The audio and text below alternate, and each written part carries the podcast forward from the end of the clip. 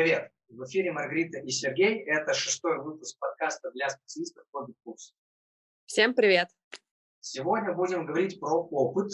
А, какой опыт считается наиболее ценным для клиента? О его важности. А, как быть, если опыта вообще в принципе недостаточно? Ну а в конце ответим на вопросы, которые скидывали в наши соцсети. Важно понимать, что опыт опыту рознь. Можно пять лет отправлять одни рассылки и думать про то, что ого, какой у меня опыт. А можно за три месяца реализовать сложнейшие воронки, и по факту это будет совершенно другой по значимости опыт. То есть если сравнивать по срокам, то разница существенна, где 5 лет, а где 3 месяца, да?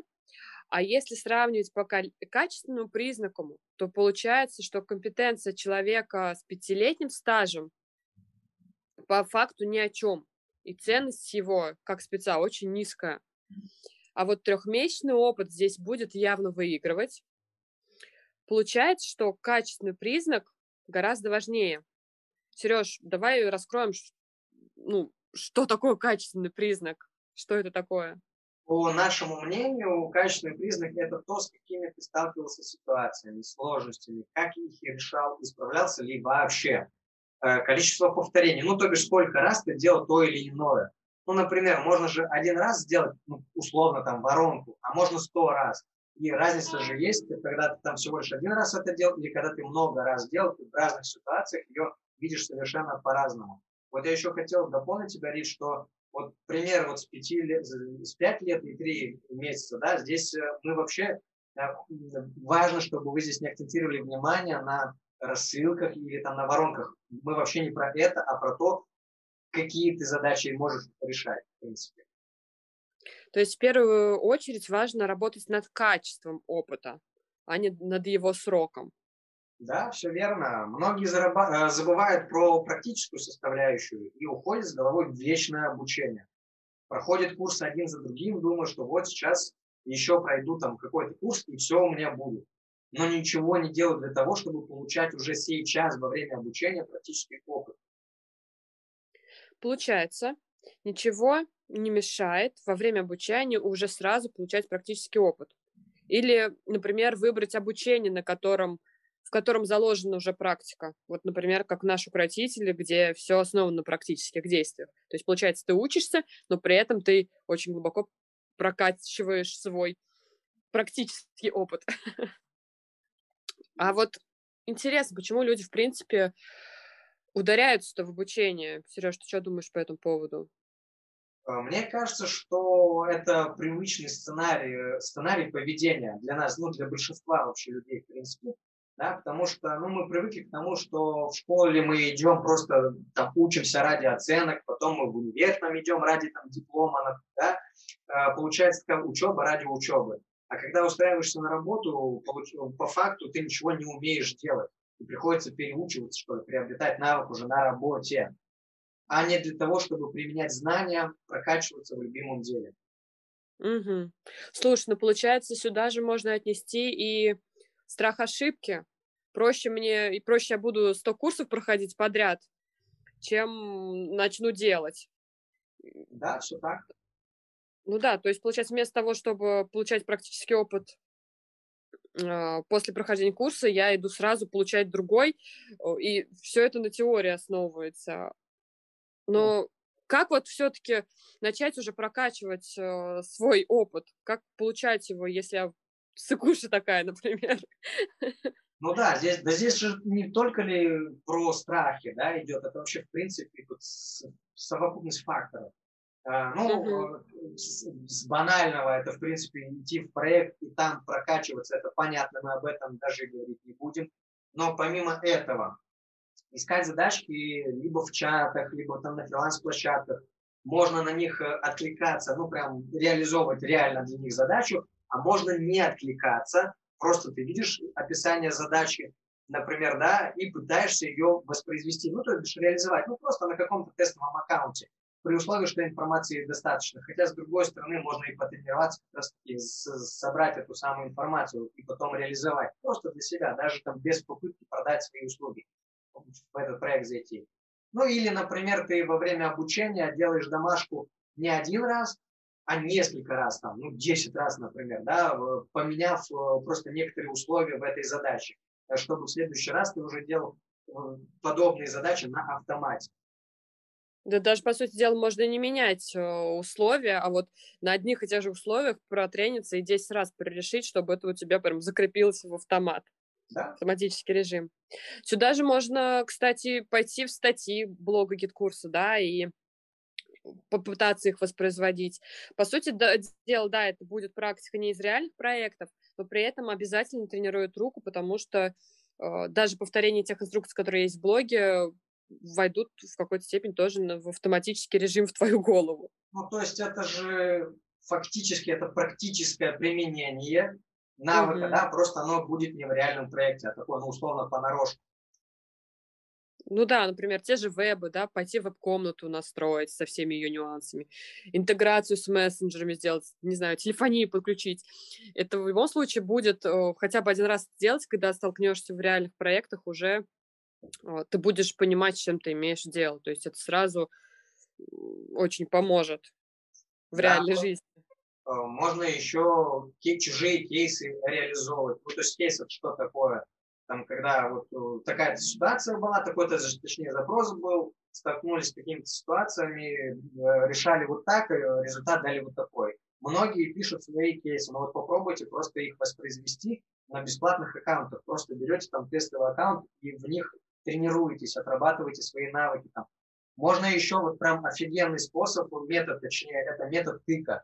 А мы сами им до сих пор пользуемся, причем это регулярно им пользуемся что-то не знаешь, как что делать, пошел просто натыкал. Ну, либо просто там из любопытства что-то там тыкаешь, тыкаешь, тыкаешь, потом тестируешь, как это отрабатывает, а вот в моменте вот этого тыкания и тестирования ты узнаешь что-то новенькое. Тем самым у тебя откладывается это в голове, приобретается навык и знания. Вот. Э, по-любому есть еще какие-то способы. Рит, чем, э, может, есть какие-то идеи? Не сказали еще про подмастерья что это такое. То есть я боюсь идти в реальные проекты, да, постажировать крупный, не крупный проект, неважно. Поэтому можно идти не напрямую к предпринимателю, а идти к опытному спецу и просить стать э, наставником вашим, да, то есть проситься в подмастерье, чтобы он вам делегировал какие-то либо рутинные задачки, либо простейшие задачки. Таким образом вы будете и спецу помогать, и сами будете прокачиваться. И со временем, я думаю, там сложнее и сложнее сможете брать а, в работу задачки, да. Но важно, чтобы это было, естественно, взаимовыгодное сотрудничество, чтобы было обоим комфортно, удобно и выгодно. Но самая важная мысль в том, что мы сейчас перечислили, в принципе, делать. Да, вот, Рит, еще хочу тебя дополнить по поводу подмастерья. Очень крутой вариант, э, на самом деле не очевидный, а, но помимо этого варианта можно же, в принципе, зайти в проект, где э, ты можешь, в принципе, на более младшую позицию устроиваться, например, да, то есть у тебя будет также наставник, ну, такой какой-то старший специалист, условно, да, а ты обучаешься, ну, да. а ты обучаешься как младший наставник, ну, специалист. А, вот касательно делать, вот прям крайне важно сейчас слова ты Рита сказала, потому что неважно, сколько ты знаешь, если ты этого не делаешь, то что толку? Ну, то есть, условно, я могу знать, э, как ездить на велике, но я на нем ни разу не ездил, ну, буду ли я уметь ездить? Ну, то бишь, чтобы научиться ездить на велике, надо прежде всего ездить. Mm-hmm. Однозначно будут ошибки, что-то будет не получаться с первого раза. Главное продолжать. Ну, к примеру, спортсмены, они прежде чем там выполнять какое-то там, э, не знаю, упражнение или еще что-то там, да, они очень много раз тренируются, отрабатывают это упражнение. Что такое отработка? Это, по сути, совершение большого количества ошибок, прежде чем у тебя получится именно вот, ну, качественно. Вот, соответственно, здесь крайне важно не останавливаться на ошибках. Да, ошибся, просто проанализируй это дело и двигайся дальше. А, вот, э, кстати говоря, у нас есть выпуск про страх ошибки. Если еще не слушали, то рекомендуем его прослушать. Вот, на этом, собственно, мы завершаем тему нашего выпуска и готовы ответить на вопросы. Рит, ну, наверное, начни ты. Да, давай. Был один из вопросов. Как правильно поднять цену, если опыт вырос, а заказчики есть старые, с которыми работаете еще по старым ценам своим? Но тут э, на самом деле, в первую очередь, вы для себя должны объяснить, почему вы хотите поднять цену. И объяснить для себя, почему вам должны ее поднять, да. А, вот у нас был пример, мы работали с таргетологом, и долгое время мы работали с ним по стоимости там 8 тысяч рублей. Но в какой-то момент он решил поднять цену и нам аргументировал, что там он взял команду. Ну, Сереж, тут ты точно скажешь, да, да уже, каким да критериям? Я уже сам не помню, как он аргументировал, но суть в том, что там с 8 до 18 тысяч человек поднял, то есть плюс 10 тысяч, да, это больше, больше, чем в два раза. А мы, когда, мы ему задали вопрос, почему мы тебе должны эти деньги платить, он это все дело аргументировал. Да, то есть здесь э, сложно, ну, я не рекомендую э, ждать э, вопроса, почему ты поднял цену, потому что, ну, так можно просто потерять клиента, например, да, а просто аргументировать то, что ты, Рит, сказала, ответить самому себе, а почему, да, то есть, э, то есть, во-первых, ты сам должен понимать, за что ты берешь деньги, что ты даешь клиенту, да, и сопоставить это с тем, что а комфортно ли тебе вот такой там объем или еще что-то там делать за вот те самые деньги, которые ты раньше делал, или вот за те деньги, которые ты хочешь новые. Мы об этом опять-таки говорили в выпуске про ценообразование. Можно его послушать, если не слушали. Но в целом это, вот если подытожить, аргументированно должно быть. И все. И если человек понимает, что да, ценность ты даешь на эти деньги, то, скорее всего, он согласится. Возможно, какая-то часть клиентов отпалится. Ничего страшного в этом нет. Вот, зато у тебя будет уже комфортный тебе доход. То есть ты не будешь себя чувствовать, что что-то тут, короче, ну вот вообще, мне платят меньше, чем я делаю. Да. Следующий вопрос. Э, давай, Сереж, ты на него ответишь. Как правильно упаковать свой опыт в кейсы? А, здесь э, не уверен я, что ну, полноценно понял а, этот самый вопрос, но по сути, когда ты упаковываешь кейсы, то этот самый кейс и показывает твой опыт. Ну, то есть, как мы уже ранее говорили, да, что такое кейс, это э, был запрос такой-то, ситуация была такая-то, столкнулись с этими проблемами, нашли вот такое вот решение и дали в итоге такой результат. Ну, тут не обязательно, что там сталкивались с какими-то сложностями, но ключевое, что-то дали результат. И вот когда ты описываешь этот кейс, то, собственно говоря, и, ну, по факту я читаю, что ты можешь, ну, то есть на что ты способен. Да, потому что, ну, то есть где-то ты там нестандартные решения какие-то применил, где-то ты там, например, в каких-то жестких условиях там сложных что-то там все-таки нашел способ там реализовать, там, да, и так далее. То есть, по сути, кейс, он и раскрывает твой опыт. А, вот, ну, если коротко, то вот из чего состоит кейс, и, соответственно, под эту историю надо описывать. Не всегда получается что-то вообще, в принципе, описать э, спецу по гидку свой кейс, потому что, ну, не всегда он там на что-то там влияет, там, или еще что-то.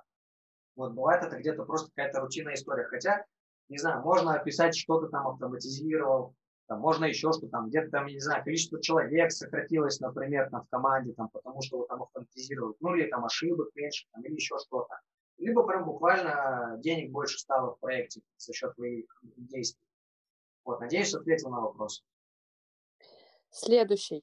Как действовать в ситуациях новичку, когда что-то идет не так, не по плану? Например, трансляция веба оборвалась.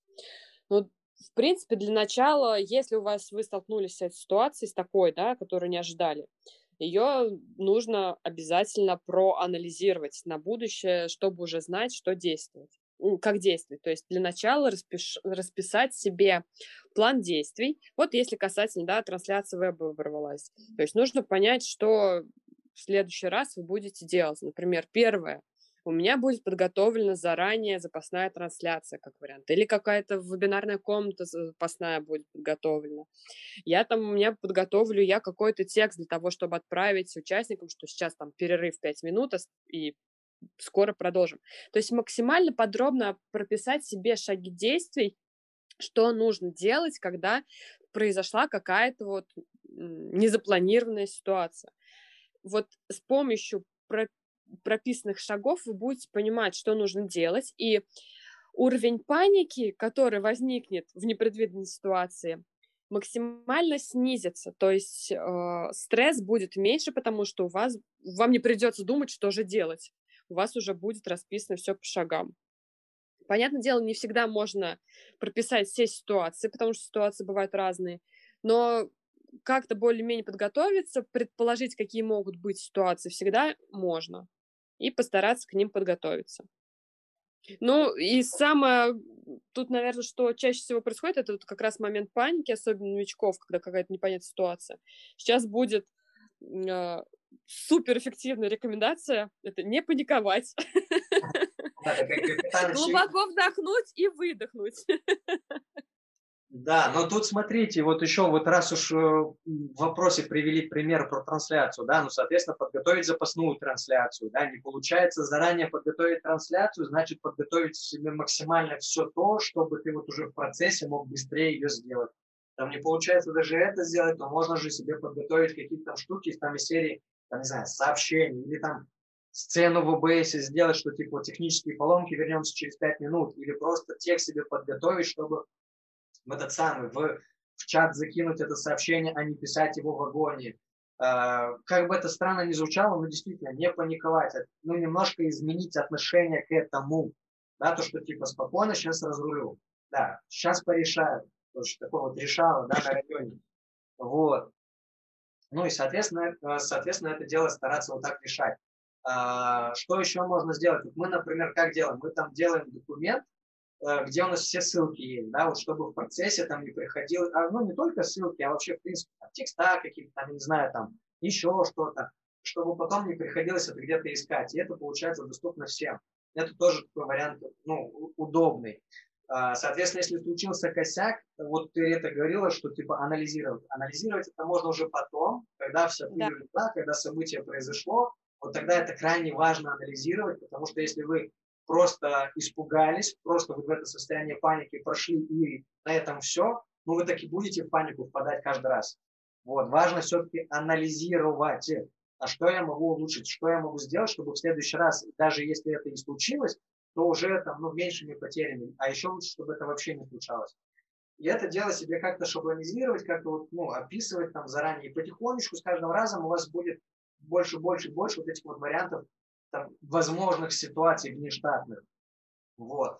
А, да и, в принципе, сам факт это проживать эту ситуацию, и за счет вот этого вот проживания вот этих вот косяков со временем выработается вот этот вот антистресс. Ну, как мы сказали, да, если, ну, чтобы ездить на, вот, типа, не паниковать. Чтобы не паниковать, надо проживать это самое состояние, вот эти вот, ну, стрессовые. И в итоге вырабатывается это состояние стрессоустойчивости. Ну вот. и от непредвиденных ситуаций нужно понимать просто, от непредвиденных ситуаций никто не застрахован, и со всеми случаются всякие казусы. А, ну еще такой момент, знаешь, это, наверное, вот про тестирование. Мы вот всегда про это говорим, про тестирование, да? То есть это тоже тестирование, оно исключает от косяков. Вот. Ну, то есть, да, оно не может не исключить, что вдруг там трансляция прервалась, хотя все идеально было, такое случается. Вот. Но, тем не менее, часть моментов тестирования может нивелировать. Да, да. Так. Давай следующий вопрос. Может, есть рекомендации, с чего начать прокачивать себя как специалист в GetCourse? Какие отдельные направления GetCourse а можешь взять для специализации? Ну, можно я сейчас скажу? Ну, с чего начать прокачивать себя? Приходить к нам на укротитель. Ну, на, на самом деле это звучит как типа реклама там и как там еще что-то, но по факту вот без эм, без зазрения совести, ну вот правда, э, мы даем, мы создали такой курс, когда, ну, не знаю, на 99% происходит именно то, что в реальных проектах не оторвано от обучения, ой, от практики. Именно что такое практика, это то, как происходит на реальных проектах. Вот да. именно на этом жизнится вообще наш курс укротитель, да, то есть можно сколько угодно курсов пройти про кнопочки, и всегда ты будешь заходить в этом состоянии, что что-то непонятно, нет системы там, да, и там, ну, растерянность какая-то там и так далее.